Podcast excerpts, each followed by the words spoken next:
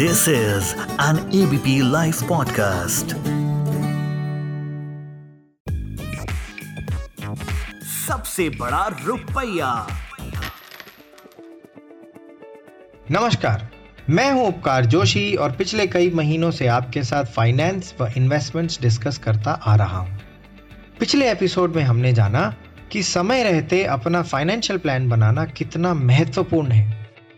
और आज एक बहुत महत्वपूर्ण सवाल पूछा गया है। सवाल है कि हमने सुना है कि म्यूचुअल फंड में इन्वेस्ट करने से टैक्स सेविंग भी होती है। और हमने कुछ इन्वेस्टमेंट्स म्यूचुअल फंड्स में ऑलरेडी करी हुई हैं। तो क्या हम इस वर्ष में टैक्स बेनिफिट क्लेम कर सकते हैं? मैं बहुत खुश हूँ कि ये सवाल सही समय पर आया है। आइए इसे थोड़ा समझ लेते हैं। म्यूचुअल फंड इन्वेस्टर्स को दो तरह से टैक्स में राहत मिलती है। पहला म्यूचुअल फंड्स में कमाए हुए मुनाफे पर टैक्स की दर बहुत कम होती है। आइए इसको थोड़ा विस्तार से समझाता हूँ। म्यूचुअल फंड्स को हम दो ब्रॉड कैटेगरीज में डिवाइड कर लेते हैं। पहले कैटेगरी में उन फंड्स को रख लेते हैं जिनका इक्विटी इंस्ट्रूमेंट्स में पैंसठ प्रतिशत से ज़्यादा का एक्सपोजर है। इस कैटेगरी को हम इक्विटी या इक्विटी ओरिएंटेड फंड्स कह देते हैं। अब अगर हमने इन फंड्स में इन्वेस्टमेंट डेट से तीन सौ पैंसठ दिन के अंदर रिडीम कर लिया, यानी एनकैश कर लिया या निकाल लिया। तो जो मुनाफा होगा, उसे हम शॉर्ट टर्म कैपिटल गेन कहेंगे।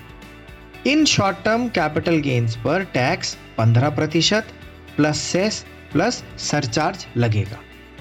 और अगर हमने इन्वेस्टमेंट डेट से तीन सौ पैंसठ दिन के बाद रिडीम किया तो उसे हम लॉन्ग टर्म कैपिटल गेन्स कहेंगे। लॉन्ग टर्म कैपिटल गेन्स पर एक लाख रुपए तक की टैक्स की छूट है। एक लाख के ऊपर दस प्रतिशत प्लस सेस प्लस सरचार्ज लगेगा।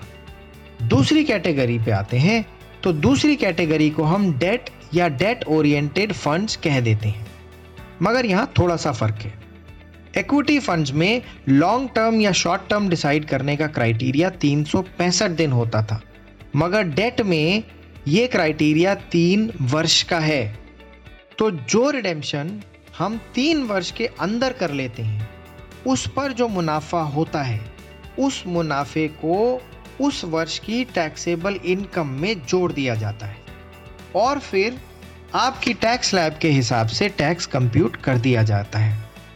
वहीं अगर इन डेट स्कीम्स में रिडेम्पशन तीन वर्ष के बाद होती है तो आपको इंडेक्सेशन बेनिफिट मिलने के बाद टैक्स जो लगेगा वो होगा 20 प्रतिशत प्लस सेस प्लस सरचार्ज यानी टैक्स की दर सामान्य टैक्स से कहीं कम होती है।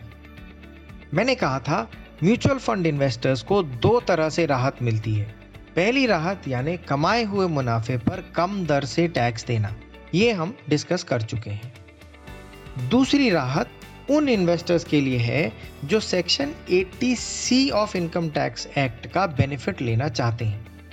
जैसा कि मैं पिछले एक एपिसोड में विस्तार से समझा चुका हूँ कि ये राहत केवल खास तरह की कैटेगरी जिसको हम ई एल एस एस यानी एक्विटी लिंक्ड सेविंग स्कीम कहते हैं में इन्वेस्ट करने से मिलती है। ये राहत कितनी होती है? और कैसे हम कुशल नियोजन द्वारा एक तीर से दो या तीन निशाने साध सकते हैं, ये मैं अगले एपिसोड में डिस्कस करूँगा। आशा करता हूँ, आज के एपिसोड्स आपको ठीक से समझ में आ गए होंगे। अगले एपिसोड में इसी तरह की कुछ ज्ञानवर्धक बातें करेंगे।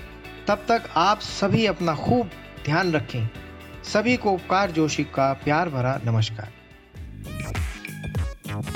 सबसे बड़ा रुपया।